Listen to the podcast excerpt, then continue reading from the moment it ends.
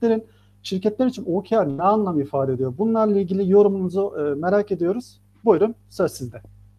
E, teşekkürler. E, OKR aslında e, ülkemiz için e, nispeten yeni yeni, ülkemizde nispeten yeni yeni tanışılan bir e, sözcük diyelim. E, açılımı Objectives and Key Results İngilizceden geliyor. Yani işte amaçlar ve işte anahtar göstergeler. Bunu Türkçe'ye nasıl çeviririz? Bu şekilde çevirebiliriz belki.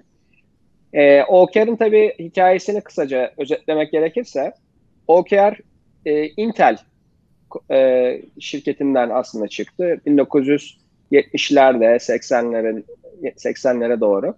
E, Intel'de e, hızlı ve çevik bir şekilde nasıl yönetim e, sergileyebiliriz e, gibi düşüncelerle e, bir geliştirilen bir metot olarak ortaya çıkmış durumda. E, popüler olması da aslında Google'la başladı. İşte Google'da e, Google'un CEO'su e, Larry Page, şu an değişti gerçi CEO'luğu bıraktı ama e, Larry Page e, işte John Doerr e, diye e, Intel'in bu OKR sürecini aslında bir anlamda icat eden ya da işte vesile olan e, kişinin önerisiyle aslında Google'da uygulanmaya başladı bu e, Objectives and Key Results. Temel mantık da şuydu aslında, özellikle geleceği tam belli olmayan yani çok hızlı büyüyen e, bir şirkette e, nasıl olur da e, yüzlerce, binlerce belki de insanı e, verimli bir şekilde e, ama esas amaçlarımıza odaklayabiliriz şirket şirkette. Hani e, ve etkili bir şekilde nasıl yönetebiliriz şirket organizasyonumuzu? Aslında buradaki ihtiyaçlardan yola çıkarak e, OKR'ın hani günümüzün böyle popüler bir tabiri var işte çevik yönetim gibi. Çevik yönetim sürecine e, de e, gerçekten başarılı bir e, metot olduğu ortaya çıktı. Ve Google'da bu uygulanmaya başladı. Nedir bu? İşte bir şirketin işte toplamda e, en fazla 5 tane amacı olur. Yani önceliklendirme sırasında yüzlerce amacı olabilir. Saymaya kalktığımızda yüzlerce amaç ortaya koyabiliriz ama önceliklendirme burada önemli.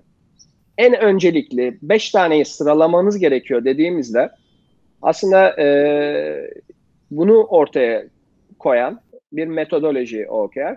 Dolayısıyla önceliklendirmemizi en önemli şeyleri, en önemli amaçlarımızı ortaya çıkartmamızı sağlıyor. Bu birincisi. İkincisi de bunu gerçekten bu amaçlara ulaşıp ulaşamadığımızı ölçme noktasında da e, metrikler, işte o key result dediğimiz yani işte anahtar e, metrikler diyelim, göstergeler diyelim. E, bunları ortaya koyuyoruz ki ölçebilelim. Gerçekten o amaçlarımıza ulaşabiliyor muyuz, ulaşamıyor muyuz? Amaçlar biraz daha böyle ne diyelim e, net olmayabilir.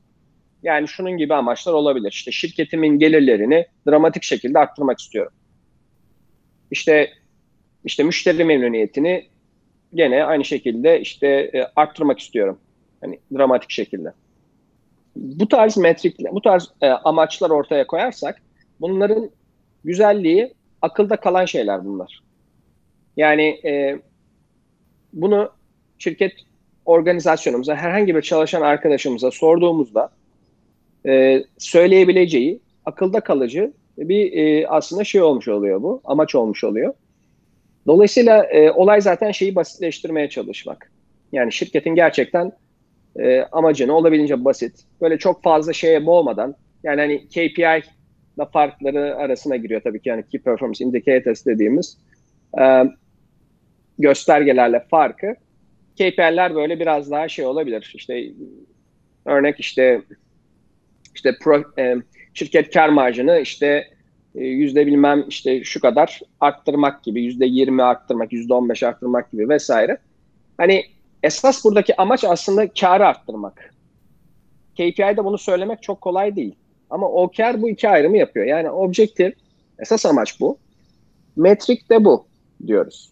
Dolayısıyla e, amaçları olabildiğince net, herkesin anlayabileceği dilde ortaya koymayı sağlıyor ve tabii ki ölçüm noktasında da işte anahtar performans göstergeleriyle de bunlara ulaşıp ulaşamadığımızı denetliyor.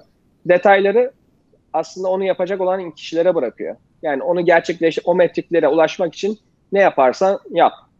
Proje mi yapıyorsun, görev mi yapıyorsun, işte e, öneriler mi sunuyorsunuz? Bunlar tamamıyla e, inisiyatife bırakılıyor. Tabii ki hani buralarda da bir takım şeyler söylenebilir, yönlendirmeler yapılabilir ama hani temel olarak e, en önemli şeyleri ortaya koyuyor, amaçları ve metrikleri de e, bir şekilde belirleyip net ve herkesin de e, şirketin amaçlarını bilip şirketin, departmanın ve kullanıcıların, bunların detaylarına geçeriz birazdan, e, amaçlarını net bir şekilde bilmelerini sağlıyor ve o amaca yönelik kendileri ne yapıyorlar, ne katkı sunuyorlar bunları da netleştirmeye yarıyor diyebiliriz. Çok özetle.